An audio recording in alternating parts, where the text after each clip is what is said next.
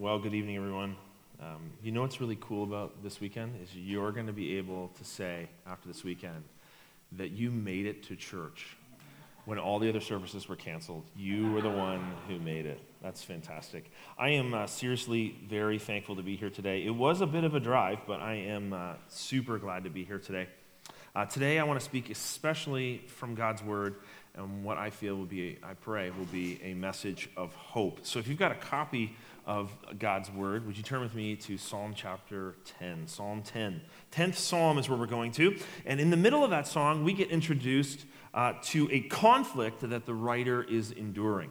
Uh, suffering has hit his life, trouble has come, and like all of us, when trouble comes, we begin to ask big questions. When the suffering is severe, we begin to ask the major questions of life. Usually it's a where and a why. Where were you, God? Where are you, God? And why did this happen, God? And in a very raw way, the psalmist is going to ask these questions today as well as we study uh, God's word together. And I hope for you there's an encouragement from God's word uh, in the passage, specifically if you find yourself in this place today and find yourself in a place of suffering even here tonight. I hope that for you tonight uh, there will be hope there will be peace. There will be worship even tonight. And what you're going to see in just a second, and I know I'm going to read it, I will, I promise, but you're going to see a conflict uh, uh, as, as you get to watch the psalmist wage a dogfight with his own soul. He's going to wrestle with the situation first in the first 13 verses, and he's going to ask the question, Where are you, God? What's going on here, God? And then he's going to come to a resolution. He's going to exhale deeply and say, ah, that's what God is doing. Like a plane that wrestles with turbulence, he's going to fight through it, and then it's going to be steadied in the end. Steadied himself with the truth of who God's word is. So let's get to the text. But one last thing before I do. I should tell you this. This, this message is, is just for real people, okay, tonight? Uh, just for real human beings who struggle in real ways. You know what I mean? Not, not, not somebody who's just fake. Not, you know, you ask that person, hey, how you doing? Everything's great today. Everything's great today. And, you know, you see the pictures. Their life is like a Pinterest account. And it's like, you know, oh, look at the kids. They're in white linen and they're running through a field and there's white doves. This is not for, if that's you tonight, that's not for you. Uh, this is, I want to talk to messy people who live in a messy world and deal with messy crises, uh, maybe even some who are hurting even in an unusual way of pain here tonight.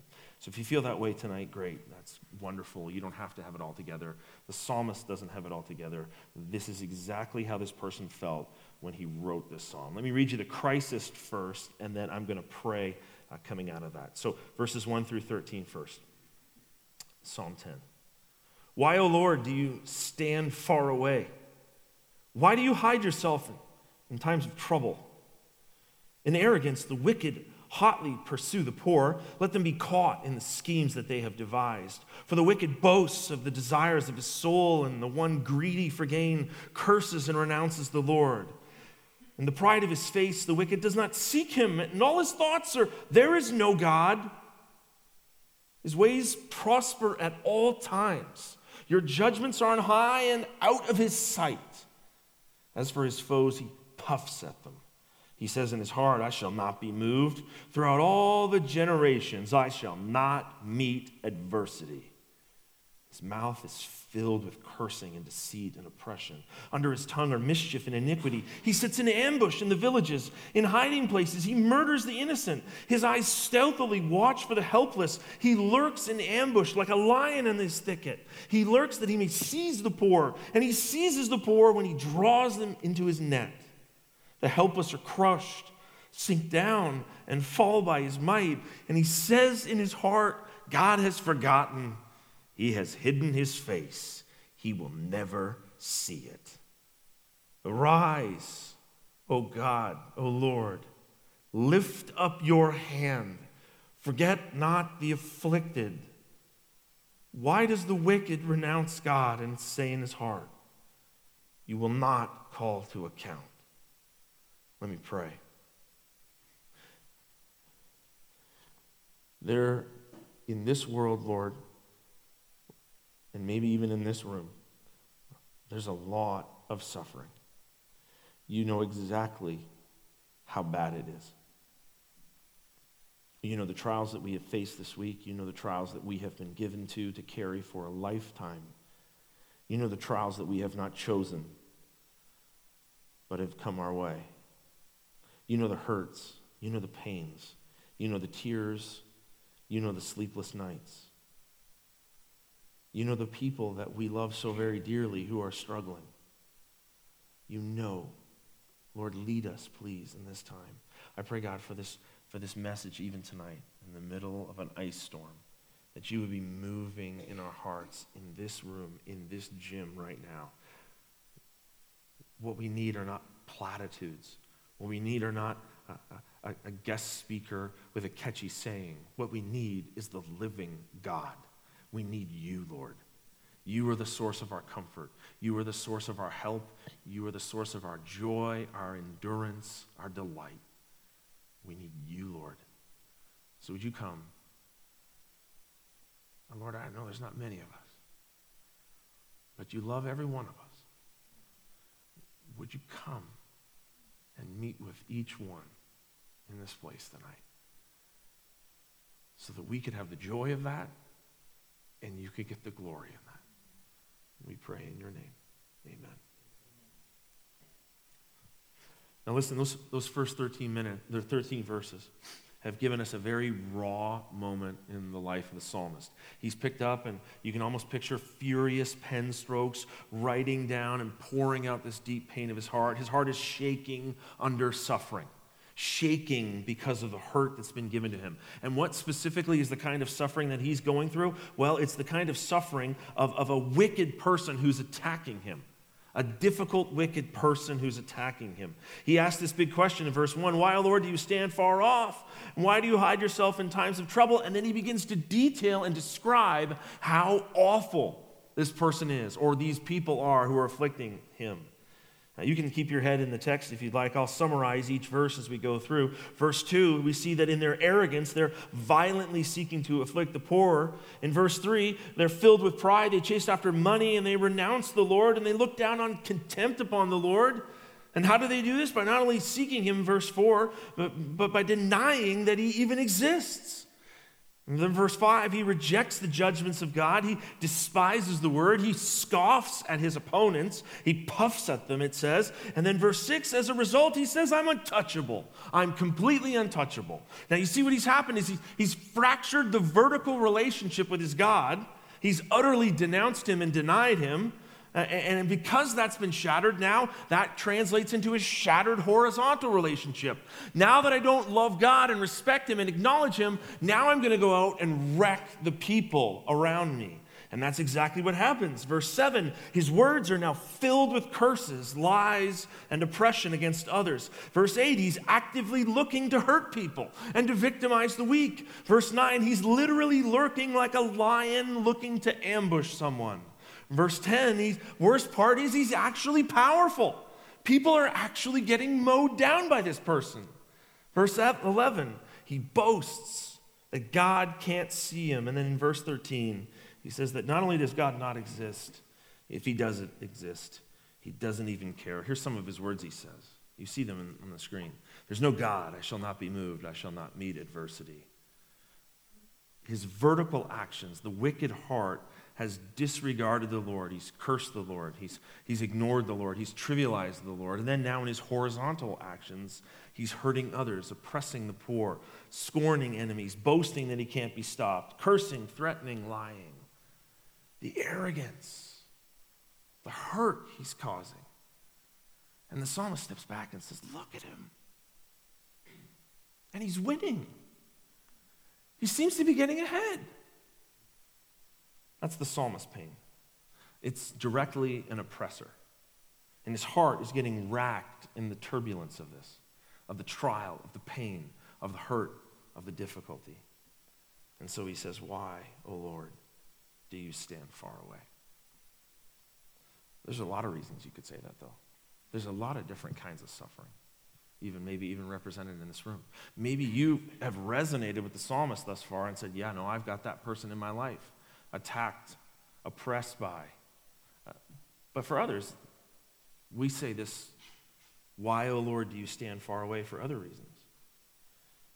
Probably the defining mark of our generation in our lifetimes, all of us, occurred back in September 11th in 2001 when almost 3,000 people were killed in New York City, World Trade Center in Washington, D.C., at the Pentagon, and then outside in a field in Pennsylvania. 3,000 people. Why, O oh Lord, do you stand far away? How about even just this, this past week? Just a little after 5 p.m. on Friday, April 7th, the Humboldt Broncos were heading north when their bus is hit by a tractor trailer on Highway 35. And of the 30 some odd people on the bus, 16 are killed, and the rest were all injured.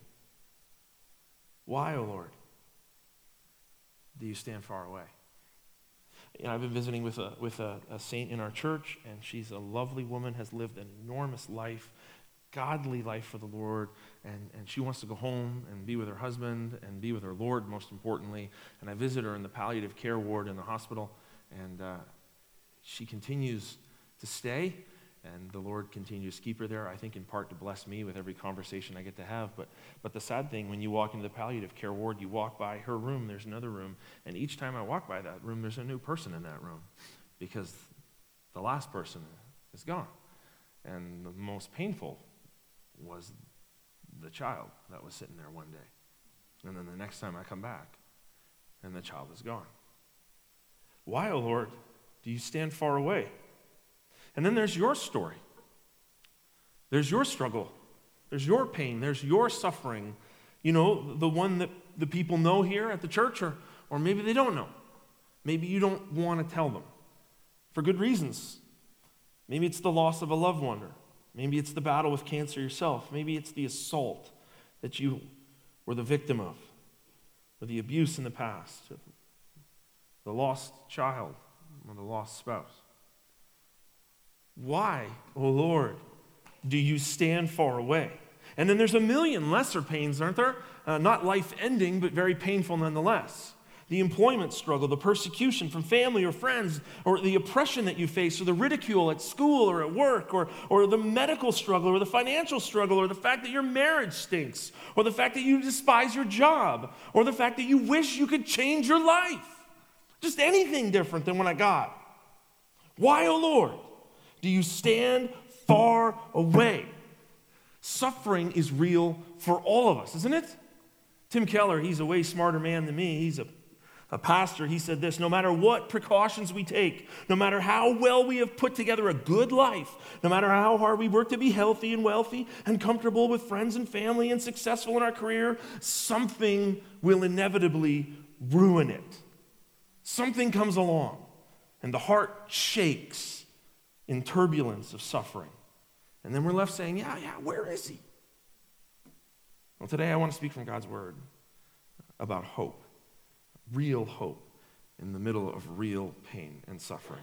And the conclusion that the psalmist gives you, which is the conclusion for all of us here today, is this same conclusion, which is in, in my pain, the only answer is the Lord. The only one who can give any comfort for whatever painful experience, whatever degree of suffering that you're facing here tonight, the only one who can give any answer and any help is the Lord. And I say this the Lord answers suffering and he answers it perfectly. He answers suffering and he answers perfectly. Now, the psalmist, his heart has gone through some turbulence, but now it gets steadied. And now what he begins to write is real help for the hurting heart. Maybe even here tonight. Real help for you. And now this is the part where I give you points that you could write down. And up until this point, you have said, Where are the points that I can write down? Here's the first one I want to show you. Um, in my suffering, in my suffering, I can take comfort from the truth that the Lord knows. The Lord knows. Verse 14 and 15, the psalmist cries out, don't you see? Don't you see? Don't you see, Lord? Don't you see what's happening to me? And then in verses 14 and 15, we get the answer Yes, yes, says the Lord. I see it fully and completely. Look at the word, verse 14. But you do see, for you note the mischief and the vexation. You know what he's doing, that you may take it into your hands. To you, the helpless commits himself. You have been the helper of the fatherless. Break the arm of the wicked and the evildoer. Call his wickedness to account until you find none. In, in this truth, there is such comfort today that God, our God, the only God, knows perfectly what's happening in your life. But listen, this is not some, this is not some absent minded ledger keeping here. Uh, the word there for note, you note, means to note with great care. It means to pay careful attention to. This is a God who leans in and checks out exactly what's going on. Now, why is God observing closely? Why, why is God looking at this so intently? Well, I want you to see this so, so that he may take it into his hands. He may literally, he may pick it up and put it in his hands and deal with it. The image here is of an assembly line with a, with a careful worker on the assembly line watching the items pass one by one by one, and then, nope, he pushes the button, stops the line, picks that item up that's broken, distorted, twisted, not right in whatever degree, and sets it aside and says, I will deal with that. I will care for that. That's not right. That's the sense behind these words. He notes it. This is the image, but there's more. We get, we get what God will do, but we also get the why God will do it. To you, the helpless commits himself. You have been the helper of the fatherless. Do you see this? God does this. He responds. Why does he do this? He responds to his children. He loves his children, to the poor, to the tired, to the broken children of God. He says, I know what's going on. I know it completely. Completely. The Lord answers suffering, and He answers it perfectly. God knows. God knows the situation you're in. He knows the, peer, the pain you're in. He knows the tears that you face. He knows the heartache. He knows that unsolvable problem that you can't fix. He knows it completely. But listen, just saying that God knows something that you're going through that he's aware that you're going through this suffering. He knows it intimately. He doesn't fully describe the matter. It doesn't provide all of the help we need. It's just one piece in the picture. So let me give you the second piece. Let's put that in play. The Lord knows, yes, but I want you to see this also. The Lord reigns. The Lord reigns. Verse 16, the psalmist goes on again as his heart gets steadied. Verse 16, the Lord is king forever and ever, and the nations perish from his land. The Lord is sovereign. That means he's totally sovereign forever and ever. Not only does, does he know fully and completely all of the suffering that you're facing and all of the suffering that you're going through, but he also fully and completely is ruling over all of those elements forever and ever, the text says. Forever and ever. He rules over every single pain, every single hurt, every single tear, every instance of suffering. He is ruling over forever and ever. Now, what that means for the believer, what that means for the believer is that you have not fallen out of the hand of God. You were gripped and gripped tightly, held fast in the midst of suffering by the God who rules the universe forever and ever. Now, if we hold to the total sovereignty of God, which is, is, is spoken of all over in this book, the complete and total rule of our God, then three implications come out of this. Three implications. If the Lord reigns forever and ever, I want you to see this, then no other power, no other power can interfere with God's rule. No other, no other being, no other human, no other angelic being can come along and move that plan one inch beyond what God wants it to move. God has complete power, and no one interferes with him. What a great knowledge, what a great piece of truth that is. You will never be placed outside of the hand of God. God is always dealing with you directly. And then, if that's also true, then, then, then it's also true that God has the complete power to start and stop suffering. He can start it and He can stop it because, again, God is in charge of your life, not someone else, not randomness, not chaos. God starts it, God stops it. Now, here's the hard part. Here's the third one and the hard part. Then, therefore, if we hold to the total sovereignty of God, then we have to believe that God has permitted the suffering to come to my life. Now, the heart is troubled by this, isn't it? Wait a second, wait a second. Why would God allow something so painful to come into my life? Why would God allow something so painful to come into my life? And this is, this is, this is, this is meat and potatoes truth. This is not milk truth. This is for the mature who are ready to hear this. This is, this is, this is for the big boys and the big girls. Why does God allow something so painful to come into my life to affect me in this place that I'm in right now? Because it must mean that God is intending for something more than my happiness in this life. There must be some greater goal that God is working towards. You see, we often get this wrong, don't we? We forget that we forget that we live this life with a certain destination in mind. That this life is not all there is. My, my wife and I, you saw my family, aren't they cute? Uh, uh, uh, my, my two oldest girls are major, major fans of theater. They, they couldn't watch Disney movies, they were so intense. So we decided to play them, they started to play them old musicals from like the 1950s. So they know all these old musicals. So one of their favorite musicals is, is uh, An American in Paris, you know, Gene Kelly, anyways. Uh, uh, so he, there's a musical in, in Toronto the, at, at uh, the, the, the, what's the theater? The big, anyways, the big, big theater down there in Toronto. And they were so excited about this, but they'd never been to Toronto like this before. They've been to the Ex, but nothing else. So we said, okay, we're going to Toronto. So we get in, we get in, we get in the, the, the GO train, and we drive in the GO train. They love the GO train. This is amazing. They got an eight-year-old and a, and a, 10-year-old. This is amazing, Daddy. And then I said, now what's happening next is we're going in the subway. And their mind was like, the subway! You gotta be kidding me. We're going to the subway. And we go in the subway, walk down the subway. They're, they're just looking around like, this is incredible, the subway. We, this is amazing. We pay the tokens, we walk in, the train goes in, and the train comes out, and there's an empty hole, and they're like, it was like, do it again. This is amazing. I think if we set up a couple chairs and sat them down there, they would have sat there all day. But that's not where we were going.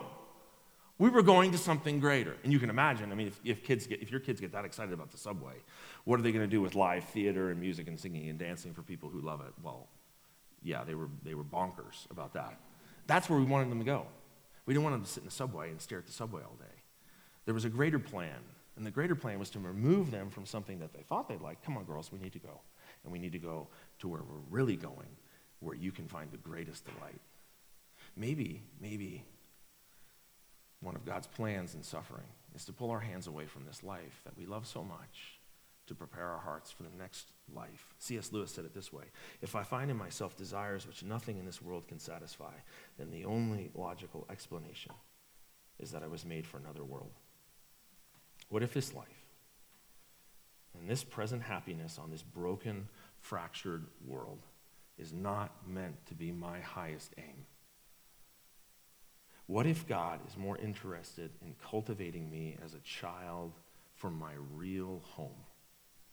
And, and loved ones, your real home is so much greater than this place, with all of its hurts and all of its pains and all of its brokenness. Paul said it this way in 2 Corinthians For this slight, momentary affliction is preparing for us an eternal weight of glory beyond all comparison, as we look not to the things that are seen, but to the things that are unseen.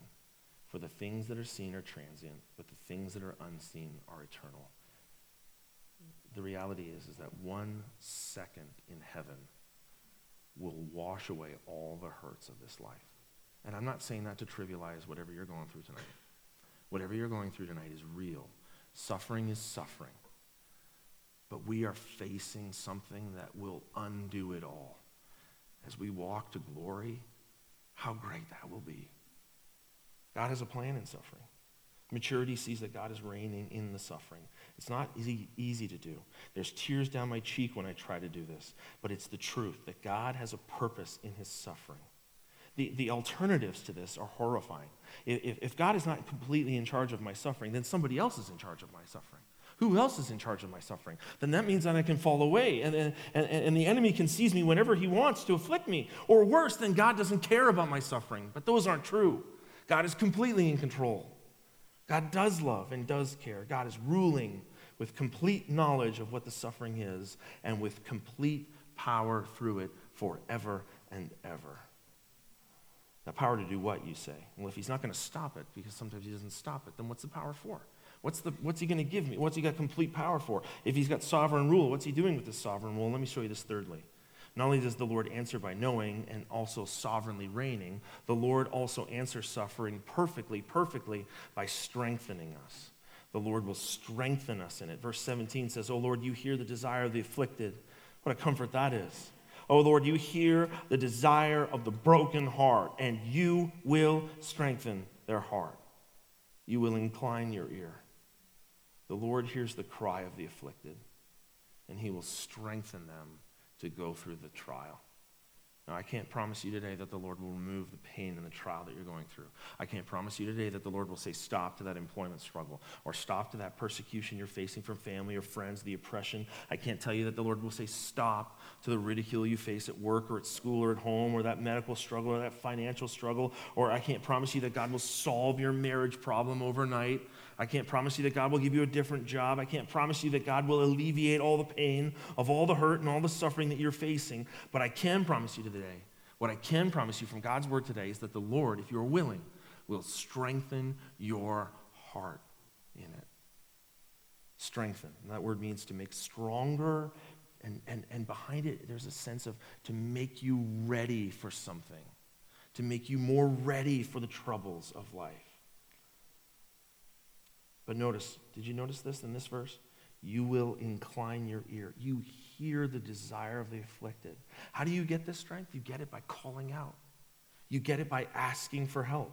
You express your desire. You ask, and the Lord gives the strength. You don't ask, you don't get. Now, I remember when, when they used to have that store in Canada, Target. I went to the Target one day, and, and someone came up to me and they said, Hey, do you know where the bicycles are? And I said, I don't know where the bicycles are. Probably back there. And the guy's like, Okay, thanks. And then after that, someone came up and said, Do you know, do you know where the blankets are? And I was like, no, I don't know where the blankets are. Like, probably over there. I don't know. Is there a sign that says blanket? And I walk away. Why is everyone asking me questions? And I look down, and I'm wearing khaki pants, beige khaki pants, you know, whatever, and a bright red t shirt that I walked in, right? And so I realized, oh, they think I work there. And then all of a sudden I felt bad for the people that I said, I don't know, like, worst Target employee ever. Like, People are probably saying after the fact, you know, I know why that place went out of business. They had the worst employees.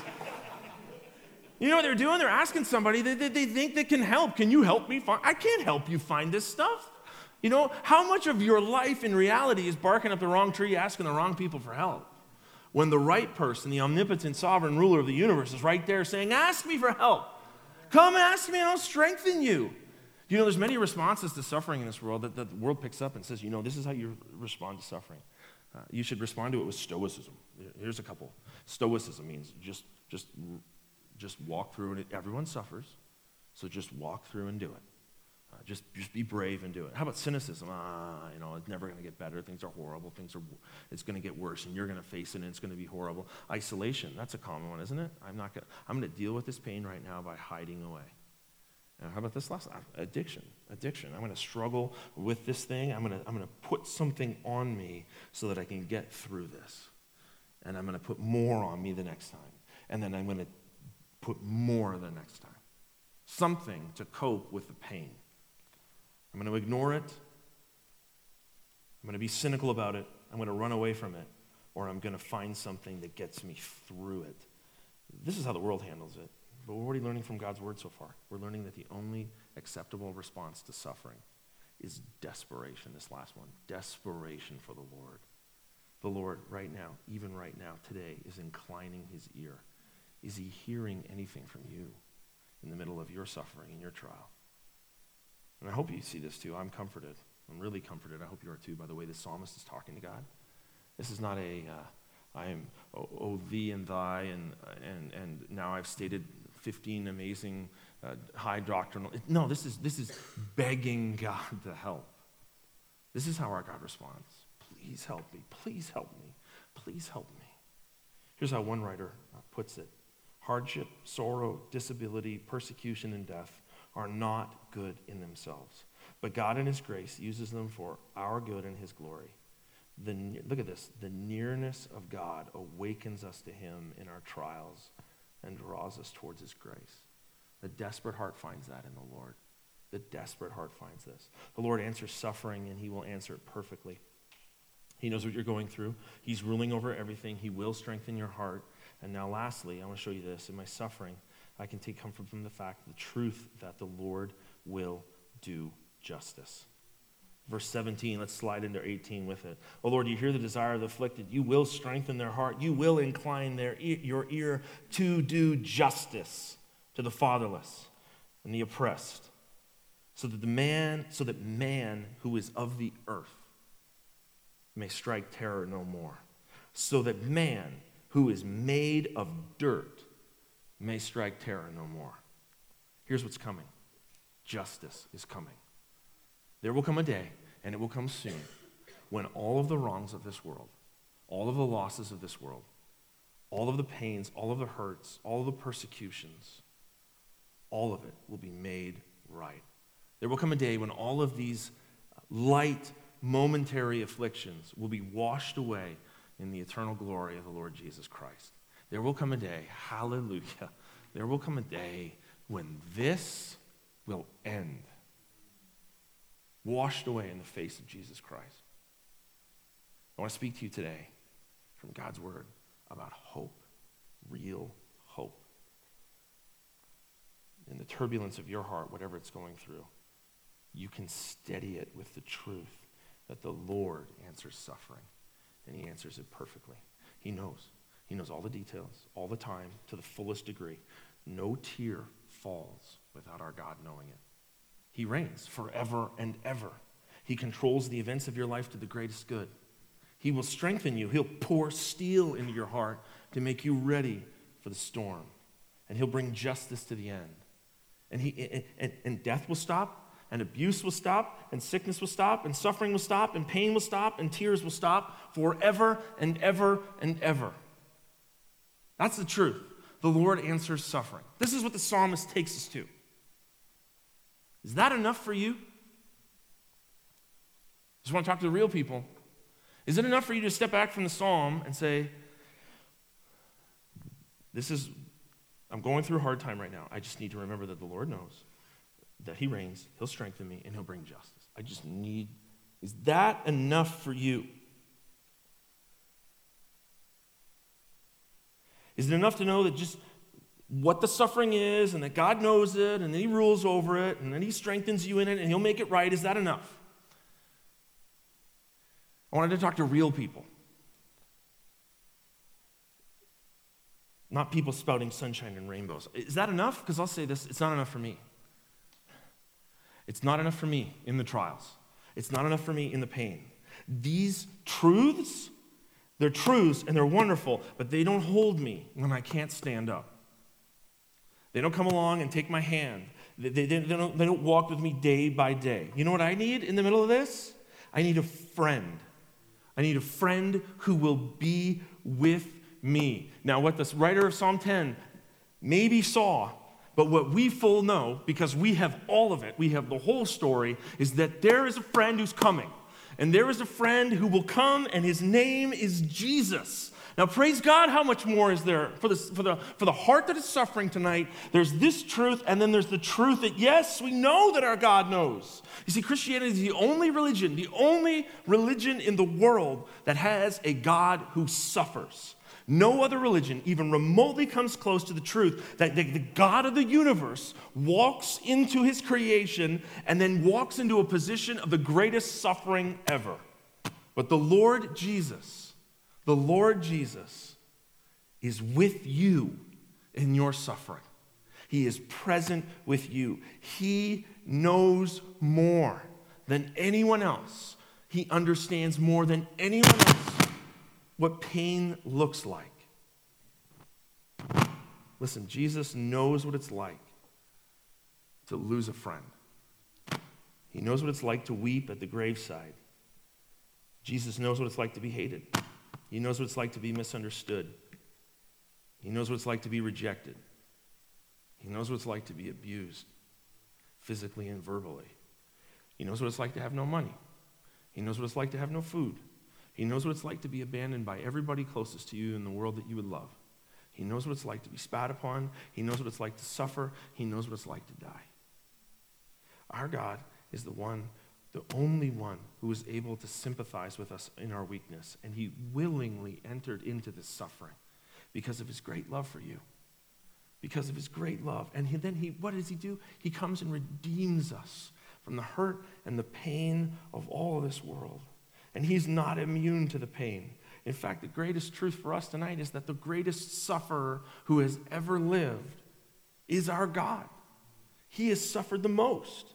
Now, this book tells you the story of a God who loves you so much that he was willing to suffer for you and then sit beside you in your pain and put an arm around you and say, I know. I know how hard it is. I know how painful this is. I know what you're going through. And I will carry you through this also. I told you today I wanted to speak from God's word about hope, real hope. I told you today that the, that the Lord answers suffering. He answers it perfectly. And how does he answer it? He answers it with himself.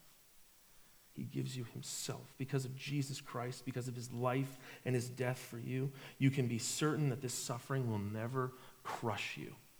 It will never destroy you because you can be certain that God will never leave you and he will never forsake you. Where God where Jesus Christ was abandoned, where Jesus Christ was forsaken, you will never be abandoned and you will never be forsaken. Someday soon, he will usher you into his eternal glory and then he will come right up to you and he will wipe away tears from your cheek. That's what the scriptures say. Now, let me ask you this. How close do you have to be to raise your hand to wipe a tear away? That's how close Jesus is coming to you. So, this hurt I know is real. This pain I know is real. But the truth, the love of our Savior speaks to us today that God came for us to save us, and then He will stay with us until that job is done. The psalmist asked the question at the beginning that maybe you were asking as well today. Why, O oh Lord, do you stand far away? Why do you hide yourself in times of trouble? And the answer that he comes to is that the Lord is not far away. He's, he's right here, right now with you. He says to you, I know that you're brokenhearted. I know that you're crushed in spirit. I am right here, right now. I know I'm reigning. I will strengthen you, and I will make it right. The Lord answers suffering. And he answers it perfectly.